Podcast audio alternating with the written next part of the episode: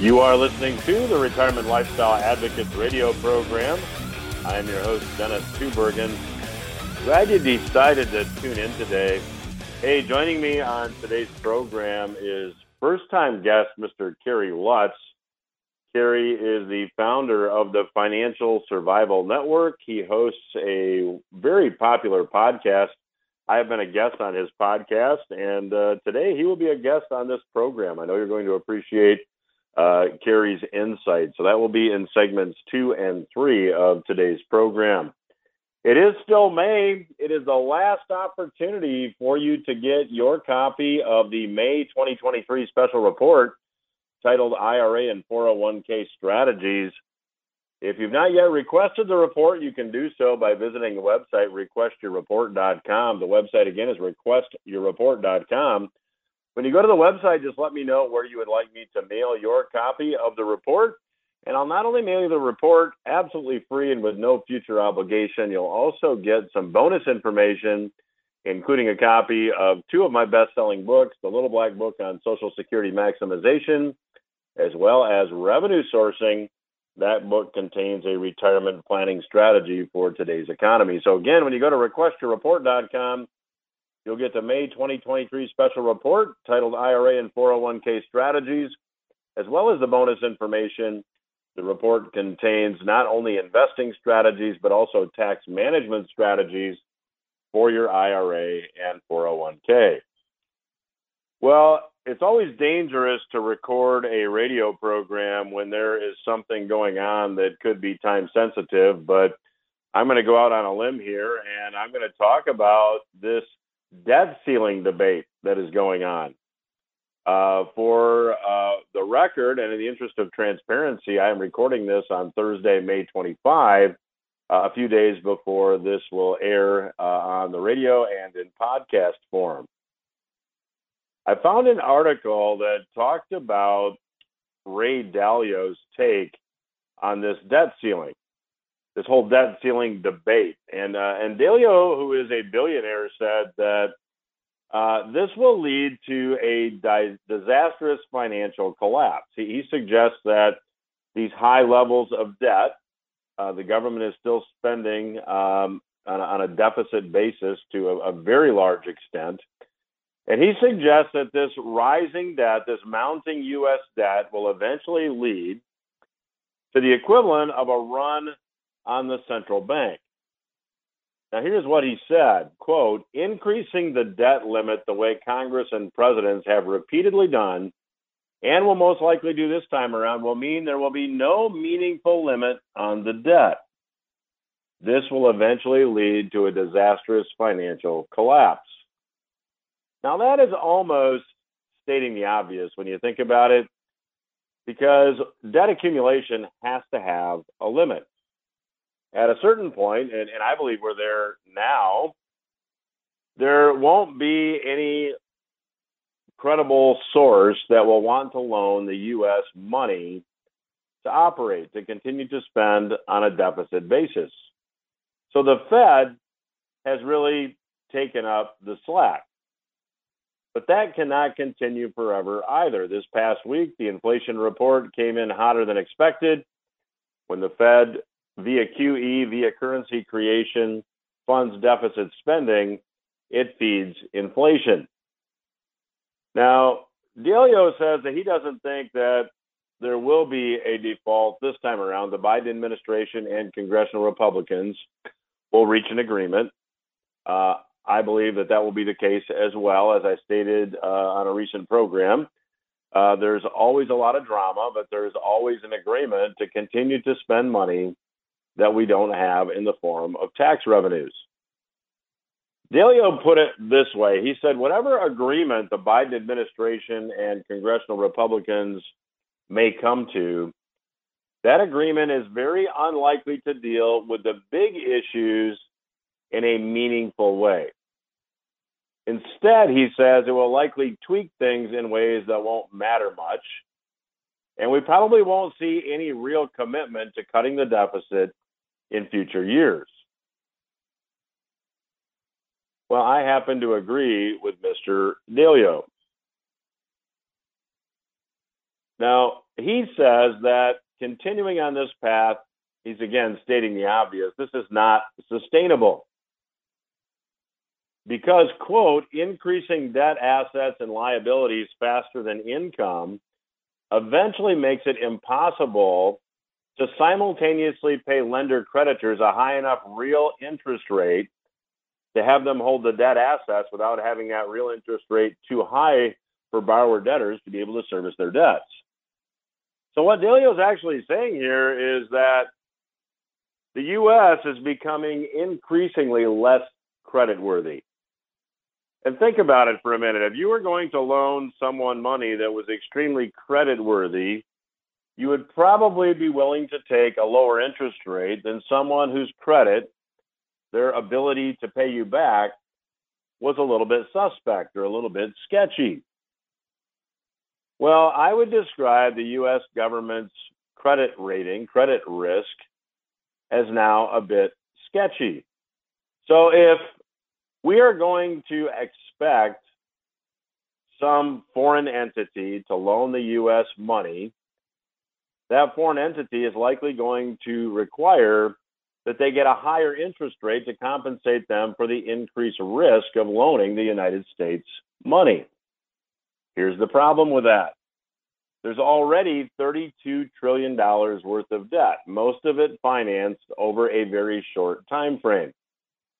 As this debt renews, if interest rates were to go from their current levels to a more normal six, seven, or eight percent, at eight percent, $32 trillion would consume about all tax revenues when you pull Social Security and Medicare tax receipts out of the equation. So we are at that point. We are at a point that this is completely unsustainable. And Dalio says that it really doesn't matter what agreement they come to, they're not going to go back and address the real issue.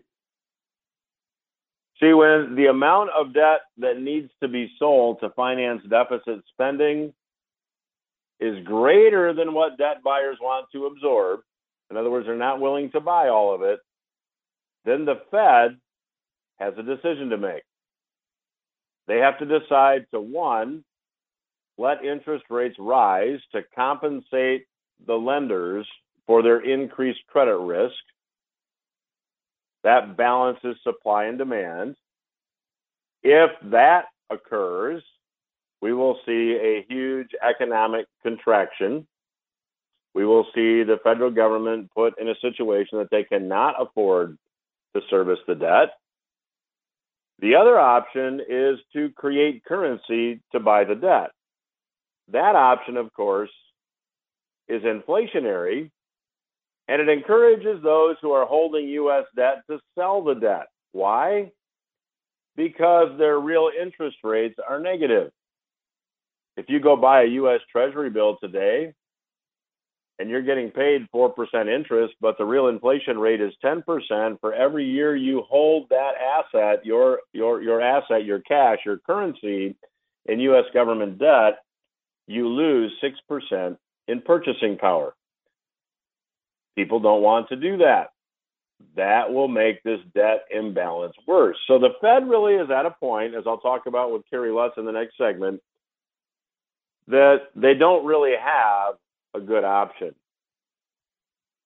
Dalio put it this way, quote, in either case, that creates a debt crisis that is like the runs on the banks that we've been seeing, but government bonds are now being sold, and the run on the bank is really a run on the central bank. Anyone holding U.S. treasuries or U.S. government debt now says, I don't want it anymore, give me my cash. Dalio also said that if you don't increase the debt limit, you're going to get an immediate default and you're going to have cutbacks on basics for those who can't afford cutbacks. That also causes financial havoc and it creates a lot of social unrest.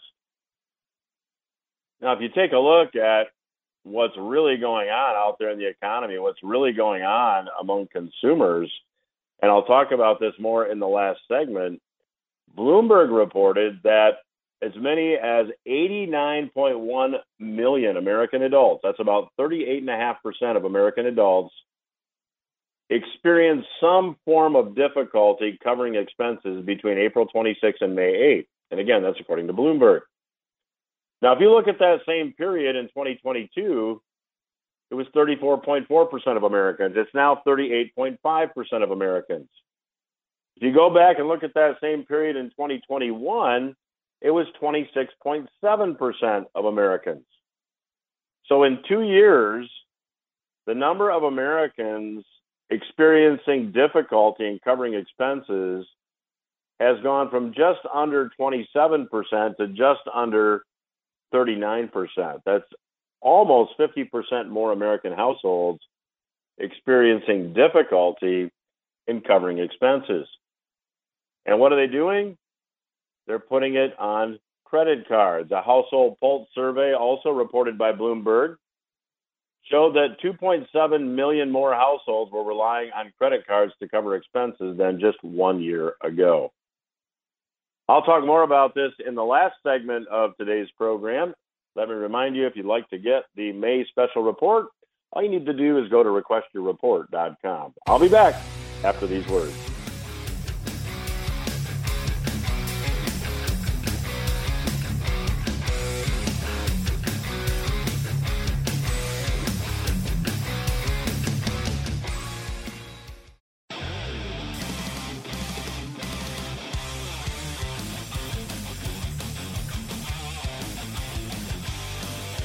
Welcome back to RLA Radio. I'm your host, Dennis Tubbergen.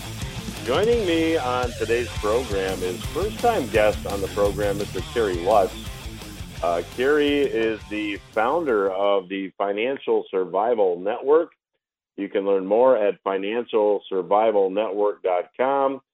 Kerry has a terrific podcast as well that I know you'd enjoy. And again, financialsurvivalnetwork.com is the website. So, Kerry, welcome to the program.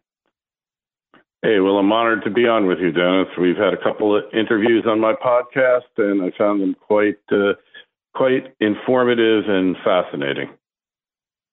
Well, you're very kind to say that, and uh, you talk to uh, you're you're a very bright guy. You talk to a lot of very bright people uh, very regularly, so I know the listeners are going to really appreciate your perspective. So, if we could, let's just jump right in. Uh, talk, if you will, about your opinion as to the health of the U.S. economy. Oh, well.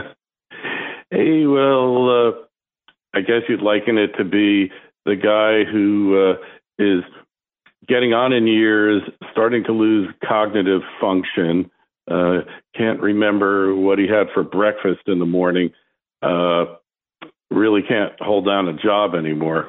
I, am not being political here. I'm just uh, doing a, a, metaphor for the U.S. economy. It's it's like the uh, V12 that's running on two cylinders now. So, Kerry, let's let's dig into that a little bit. The the most recent uh, PCE report uh, came in hotter than expected. Uh, just zeroing in on inflation, um, have we seen the worst of it in your view, or is it, is it going to get a little bit rougher moving ahead? Uh, well, look, there's two scenarios here. Number one is the Fed just keeps jacking up rates and jacking up rates and let the chips fall where they may, and we have a deflationary depression and you know have massive unemployment, and that'll happen a lot sooner than later. Number two is they get to a point where they panic and then they drastically start cutting rates, and then inflation kicks in. Uh, there's really no other choice, and I think uh, given given the uh, politics involved, election years coming up, and all that, they'll opt for the easing. Uh, no president uh, ever didn't ever get reelected because interest rates were too low. Well, I, I think, Kerry, don't you think we're seeing the, the, the beginning of that? I mean, when Powell, after the last Fed meeting, said you know, and pointed out the fact that uh, he's not using the word anticipate relating to future uh, uh, interest rate increases. That uh, you know he's kind of set the stage for for this pivot, as it's now called. That, that, that you know they're going to stop increasing rates and and and probably take that route. And, and isn't that the only thing they can do, short of watching the economy collapse? Yeah, it's just a question of when. I mean, look, housing sales are down all over the place. Even here in where I am in Florida, they're down. Uh, not as much as in other places, obviously. Uh, and uh, you know, the overall feeling across the country is country's on the wrong track. Economically, we're sliding. Uh, shipments are going down. All the uh, all those Fed measurements of economic activity all down. So we're heading for a recession. Honestly, I would make the argument, Dennis, that we've been in one for a year, but nobody wants to call it that. It's kind of like we got a weekend at Bernie's economy. Bernie like is dead, but nobody wants to face the fact, and they just drag him along as if he were alive, and they can continue the charade. But at some point, it gets to the point where you just can't continue it anymore. Well, that's a terrific analogy, and I happen to agree with you. I think we have been in recession, uh, you know, for the last year.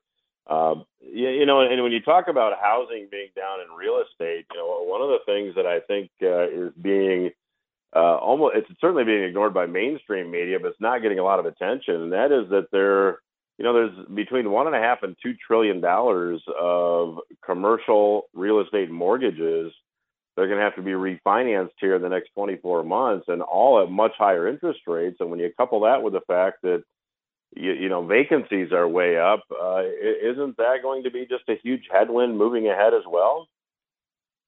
Oh yeah, and um, oh for sure, uh, that is the the kind of like a subprime bubble. Uh, how much how many trillions worth of subprime mortgages did we have? The difference here is that institutions are holding these uh, mortgages, and uh, they'll wor- they'll do workouts. You know, they'll defer interest. It's not going to solve the problem, but it'll put the problem off. Uh, the way you know when you have 10 million homeowners underwater who stop paying their mortgages, uh, that's an administrative nightmare. Here, you got a couple thousand properties, maybe up to 10,000. Maybe you've got uh, a couple thousand entities a lot of them are large entities too, uh, big entities like the uh, mall operators and things like that. So for them, it'll be easier to do workouts here, and they might not need government intervention to do it, but the uh, the owners of the mortgages are going to have to make adjustments uh, as to their value on their financial statements if they're publicly traded. A lot of insurance companies hold these mortgages and they count on the cash flow to pay down their policyholders. Uh, the other thing is, you don't have to go through the foreclosure process in commercial real estate.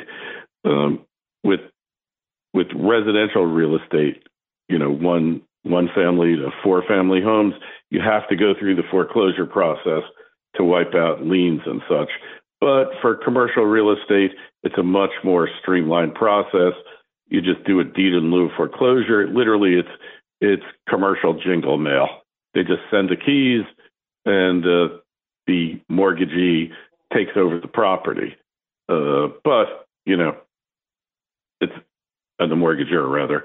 But you know, it's it's not that it's not going to have reverberations around the country and the world there's pension funds that own these mortgages, all sorts of different entities that that their capital is going to be tested. So, yeah, it's a disaster, but it's not like subprime mortgages.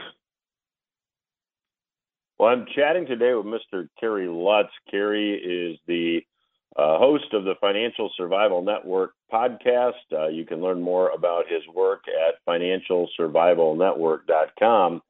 And, and Kerry, I know that uh, you you recently interviewed Wolf Richter, and I, I love to read uh, a lot of what Wolf publishes as well. And I, I think I read this past week that he noted that uh, cash sales of real estate year over year, this is residential real estate, down 22% year over year. So isn't that a sign that now, you know, the institutions and the cash buyers, and one would think that that's the, those are the savvy real estate investors uh, they've now decided to sit on their hands. So is, is that a, a, red flag that maybe uh, the end is near for real estate?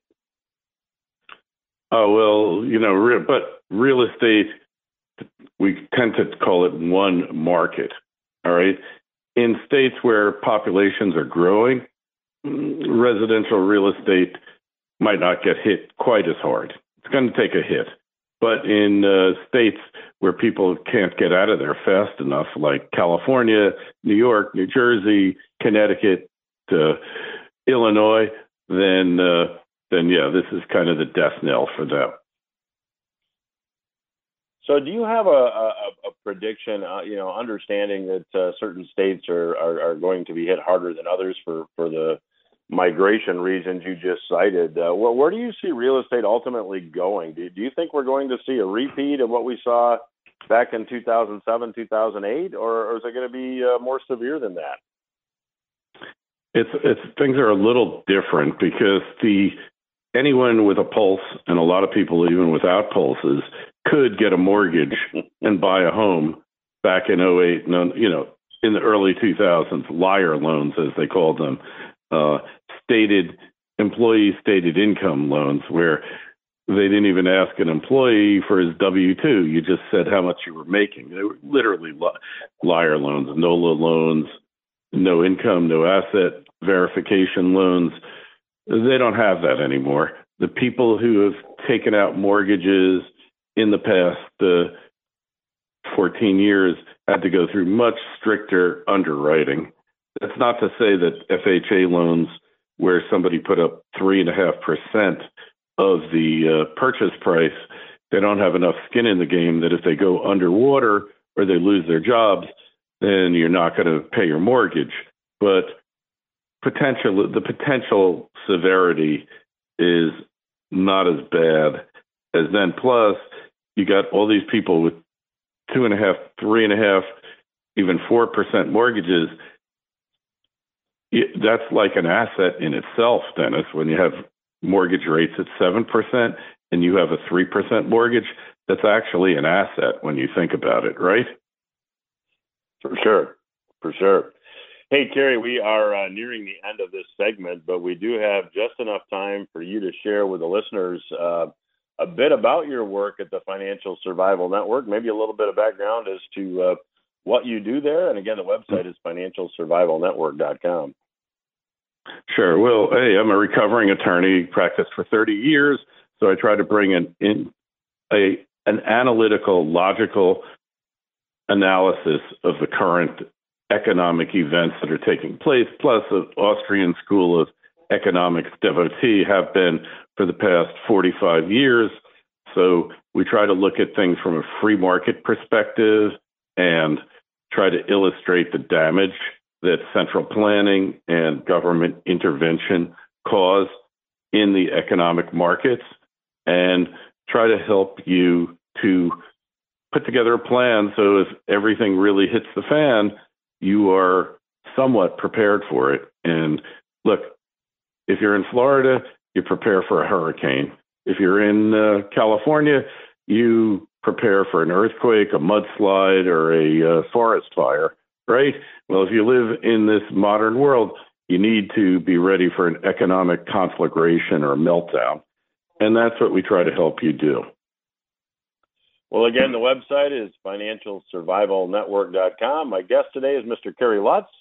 I'll be back with Kerry after these words. Stay with us.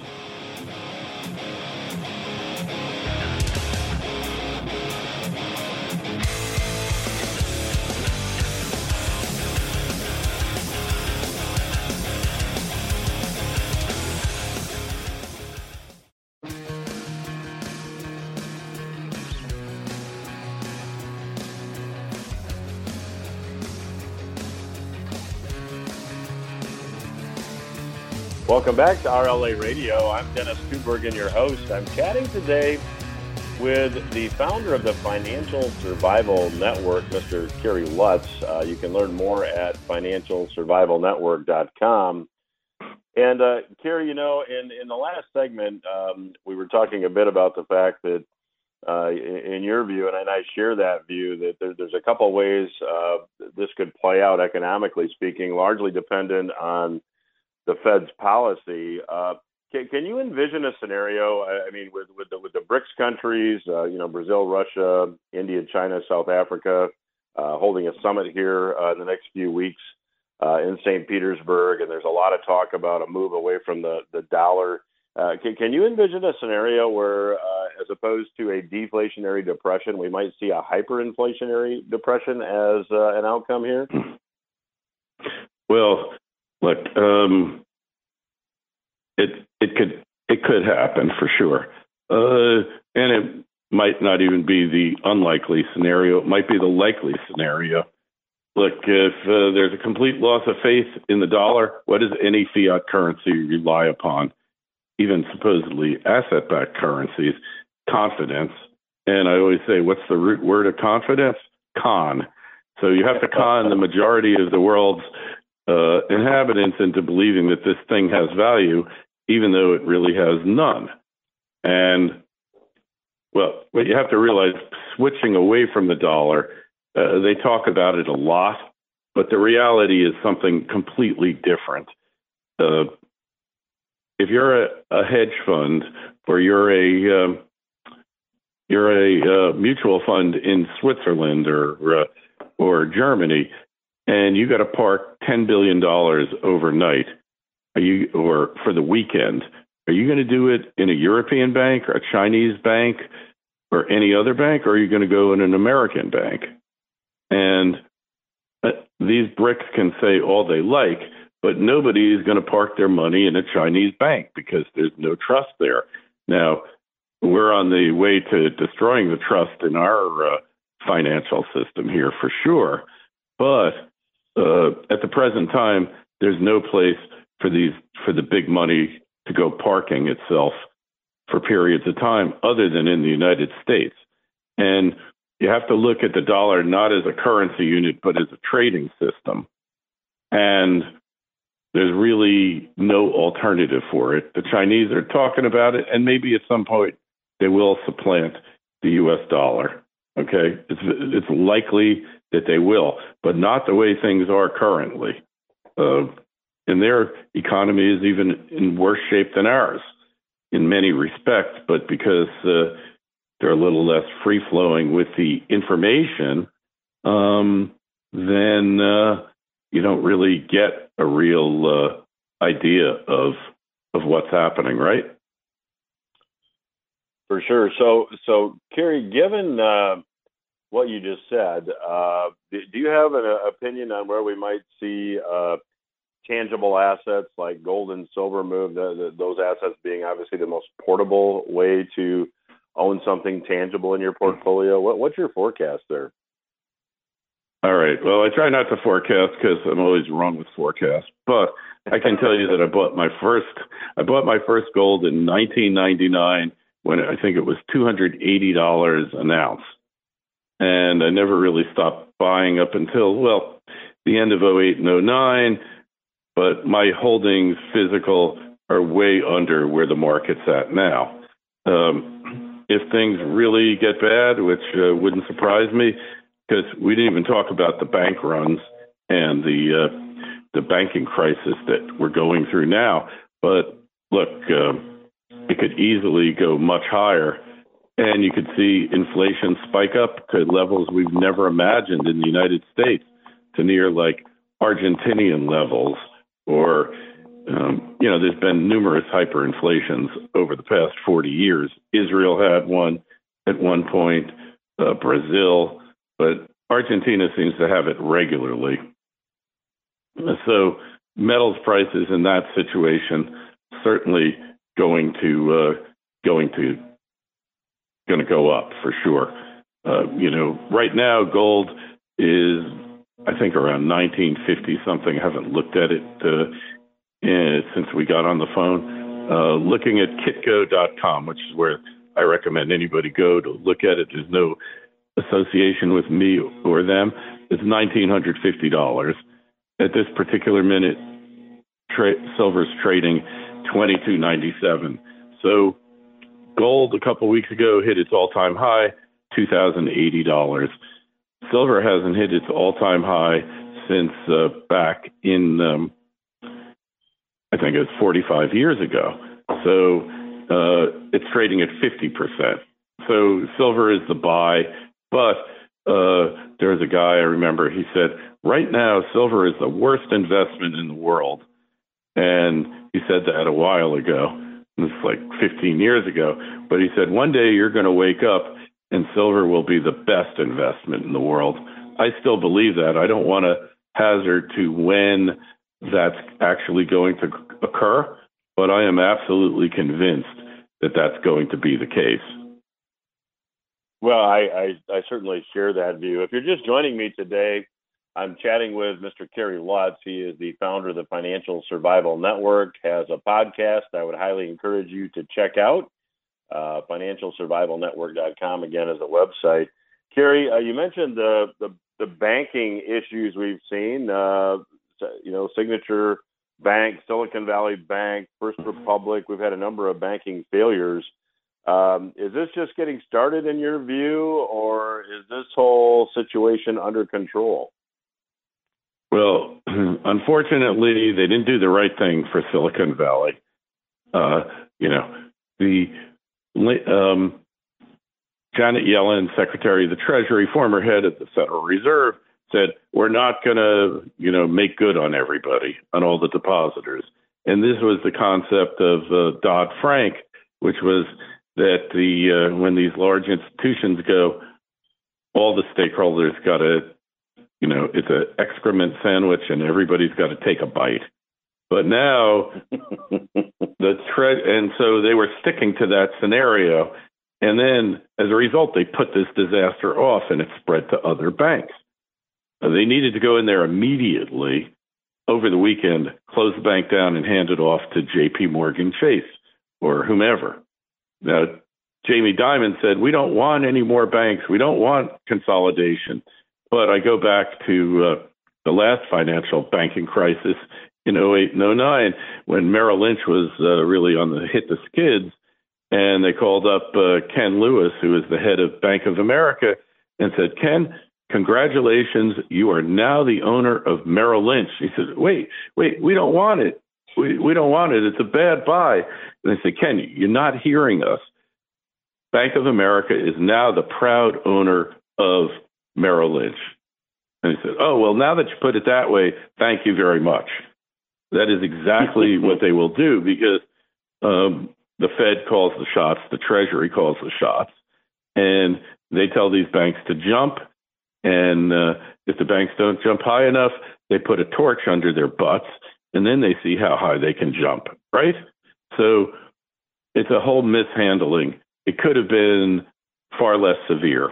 But once they start making the depositors uh, think that their deposits are in doubt, then all those all those big ones over the FDIC limit are going to switch into T-bills, which are you know supposedly the safest investment in the world, right? Until they aren't one day, but we can put that off. So so what they did was they triggered the very bank run that they're supposed to stop, and they'll probably be you know several dozen more banks before this goes. But now, if you notice, the last two happened on the weekend. They said, uh, you know, this uh, bank, uh, what was it, First Republic? You are now a division of uh, Chase Manhattan Bank, and uh, you know, and that's the way it's supposed to unfold. But uh, they tried the Lehman thing, trying to tell the market, and the market said, "Yeah, you want bank runs in the United States? Not just here. It's a banking crisis all over. All of China's banks are insolvent. All of Japan's banks arguably might be in better shape. Europe's banks insolvent.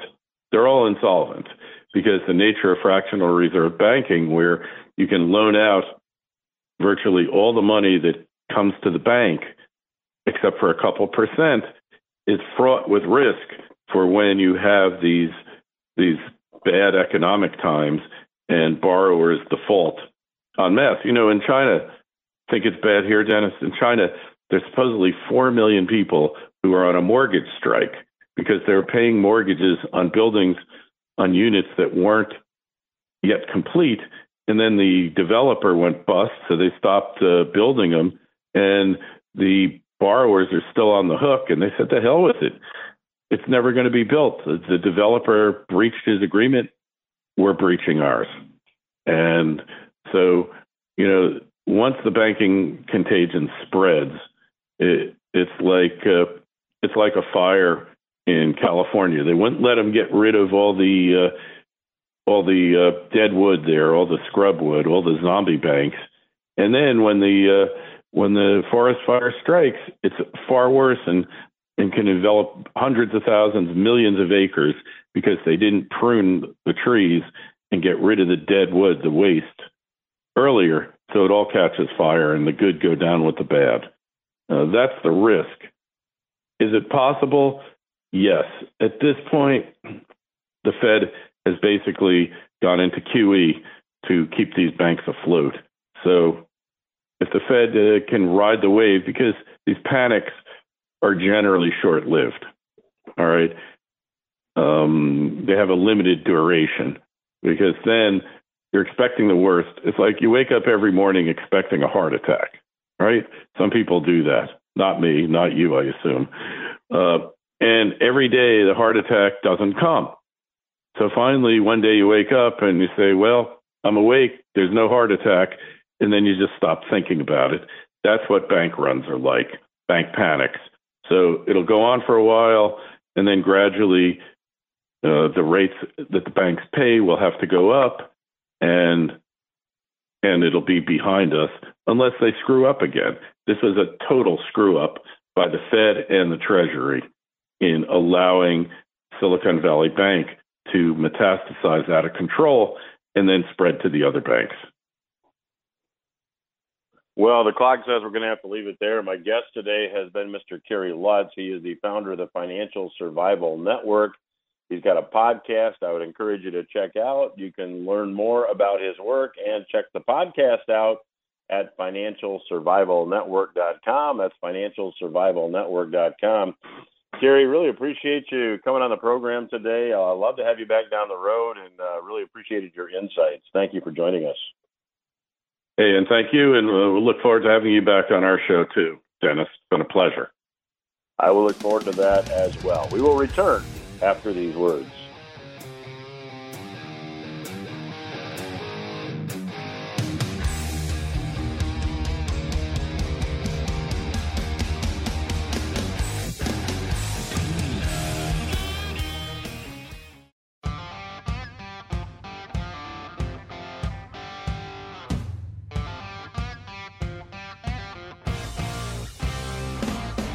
You are listening to RLA Radio. I'm your host, Dennis Tubbergen. Thanks again to Mr. Kerry Lutz for joining us on today's program. If you're just tuning in, I'd like to remind you that it is the last opportunity for you to get the May 2023 special report. The May special report is titled IRA and 401k Strategies. When you request the report, you will not only get the report, you'll get a copy of my best selling revenue sourcing book that contains a retirement planning strategy for the current economy. You'll also get a copy of the Little Black Book on Social Security Maximization. Go to requestyourreport.com to request the report and the bonus information. In the report, you'll not only get investing strategies for IRAs and 401ks, uh, you'll also get tax management strategies to consider for your situation. So again, requestyourreport.com is the site. Well, I talked to Kerry on today's program a bit about where he sees commercial real estate and residential real estate going. Uh, there was an article published this past week written by Jeffrey Jones. And Mr. Jones reported on a survey done by Gallup and at this point, 21% of U.S. adults believe it is a good time to buy a house. Now, if you compare that to a poll that was conducted one year ago, it's down nine percentage points. So a year ago, 31, 30% of U.S. adults thought it was a good time to buy a house. Now, 21% think it's a good time to buy a house. Now, when you look at those readings, and you look at the, the, the, this polling, Gallup has been doing this poll since 1978. The 2022 reading of 30% and the 2023 reading of 21% are the lowest of all time. Now, this poll, again by Gallup, was conducted between April 3rd and April 25. And while 21% of Americans think it's a good time to buy a house, 78% say it's a bad time to buy a house. Now, Gallup, as I said, started this poll in 1978. In 1978, 53% thought it was a good time to buy a house. 13 years later, in 1991, 67% thought it was a good time to buy a house. The record high was in 2003. In 2003, 81% of Americans thought it was a good time to buy a house. And in 2003, that 81% of Americans happened to be correct. That was at the beginning of the housing market rising and eventually bubbling. But even during the real estate bubble, as the bubble was building and started to fall apart, and Americans became less optimistic about housing market conditions, in 2006, 52% said it was a good time to buy a house. 2008, 58% said it was a good time to buy a house. In 2020, in the early stages of the coronavirus pandemic, when economic activity was severely limited, 50% thought it was a good time to buy a house. That was then a record low. 2022 and 2023 now have the lowest numbers ever recorded in this survey. Now, interestingly, in 2021, 71% of those surveyed thought home prices in their area would increase over the next year. Last year, 70% expected that they would increase as well. In the fourth quarter of 2022, the median home sales price in the U.S. was $479,500. However, in the first quarter of 2023, just one quarter later, the median sale price was 436,800. We've seen a decline in a quarter of between 8 and 10%. And only 56% now believe home values in their area will rise in the next year. If that's the case, this coupled with much higher mortgage interest rates now over 7%, we can safely make the assumption that what we're seeing in real estate now, this slowdown in real estate, is likely going to continue. And this will likely affect banking, as I talked about with Kerry Lutz on today's program. Janet Yellen, uh, when she was speaking to a group of CEOs of large banks this uh, past month, said, "quote This might be an environment in which we're going to see more mergers, and you know that's something I think the regulators will be open to." What's she saying? She's saying that there will be more bank failures and larger banks will be forced to take over smaller banks, as I discussed today with my guest, Mr. Kerry Lutz. If you're not sure exactly what to do with the money in your IRA or 401k, I would invite you to get the May 2023 special report. It is titled IRA and 401k Strategies. It is yours absolutely free and with no future obligation when you visit requestyourreport.com the website again is requestyourreport.com. When you visit the site, you'll simply be asked to give us the address to which you would like to have the report and the bonus information shipped, and we'll be very glad to get it out to you. Again, that is requestyourreport.com. Next week, I'll be back on the program with technical analyst Dr. Robert McHugh. Uh, you'll want to tune in for that. I'm going to get Bob's updated forecast based on his technical analysis and I'll also have my uh, commentary as well. So again, that will be next week on the Retirement Lifestyle Advocates radio program. There are additional resources available at retirementlifestyleadvocates.com. I'd encourage you to visit that website and check out those resources as well. Have a great week.